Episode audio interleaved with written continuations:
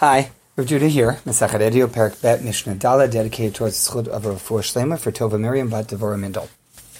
Okay, we're moving on. There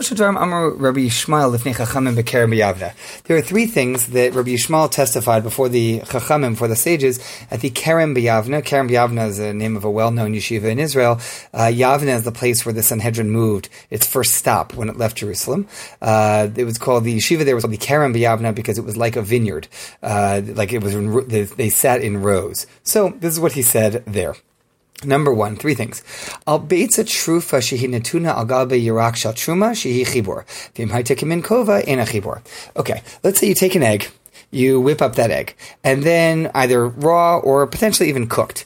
Uh, you make like a scrambled egg, and then you put it on top of vegetable. Now, we spoke in prior Mishnah about tvul yom, about people who have, let's say, been to mikvah, but it's not yet nightfall, so they still have some bit of tuma status to them, having come in contact with loss of life, and now trying to move out of that, but there's still a low level grade, low grade tuma uh, status, ritual impurity status to them. So, if a person uh, takes an egg, and the egg is the, the, the vegetable that's here is truma. We have a vegetable, and they mix up an egg. So they've now touched the egg, and then the egg is, is on top of the vegetable.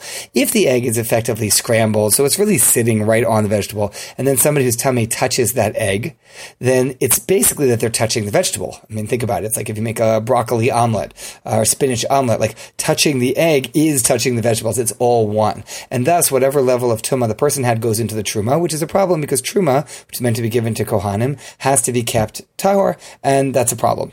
Okay, but Yemaitakim kova. Let's say the egg. You know when you fry an egg and it gets sort of like um, bubble underneath, like an air bubble. So if you made a fried egg and put it on top of a vegetable, and then somebody who is tame in some minor form or fashion, whatever it might be, touches that egg, but there's an air pocket between the egg and the vegetable. They're not really mixed in together. They're one sitting on top of the other. Kimin kova, like a hat. It's like a little air bubble there. Eina chibor. So the egg becomes tame, but the vegetable, the truma vegetable underneath, which is what we're trying to avoid making tame, indeed stays tahor, it stays ritually pure, it does not become tamei because they're not really one thing. You haven't, the person who's tamei hasn't really touched the vegetable, they've touched the egg. So it's a question of whether the egg is really mixed in with the vegetable or kind of sitting with an air pocket on top. That's teaching number one of Rabbi Yishmael uh, that he taught and testified. Number two,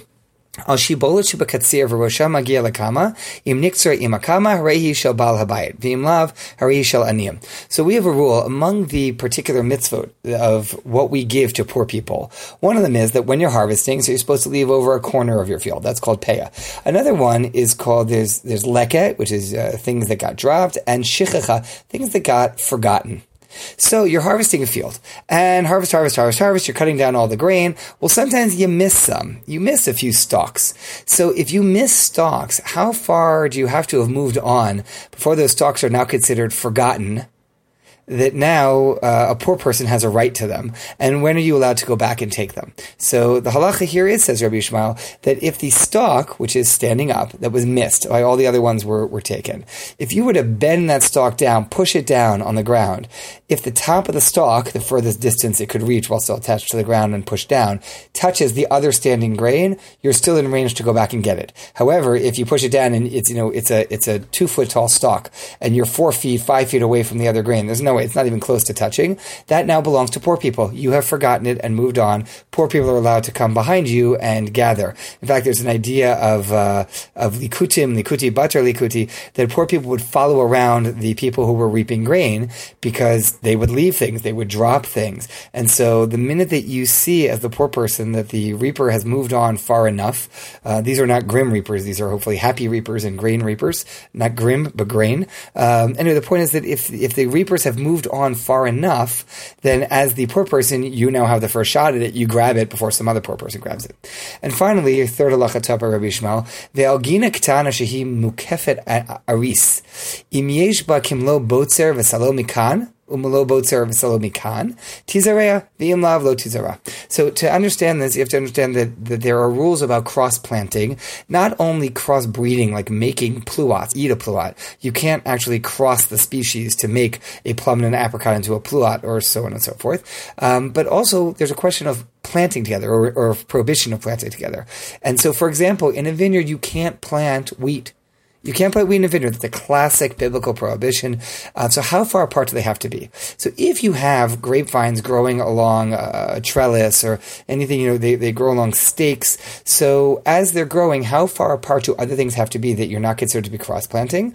Enough that a harvester could walk by on this side and on that side with their basket. So you need to have enough distance that on each side a person with a basket could stand and walk and harvest grapes and not be stepping on other things.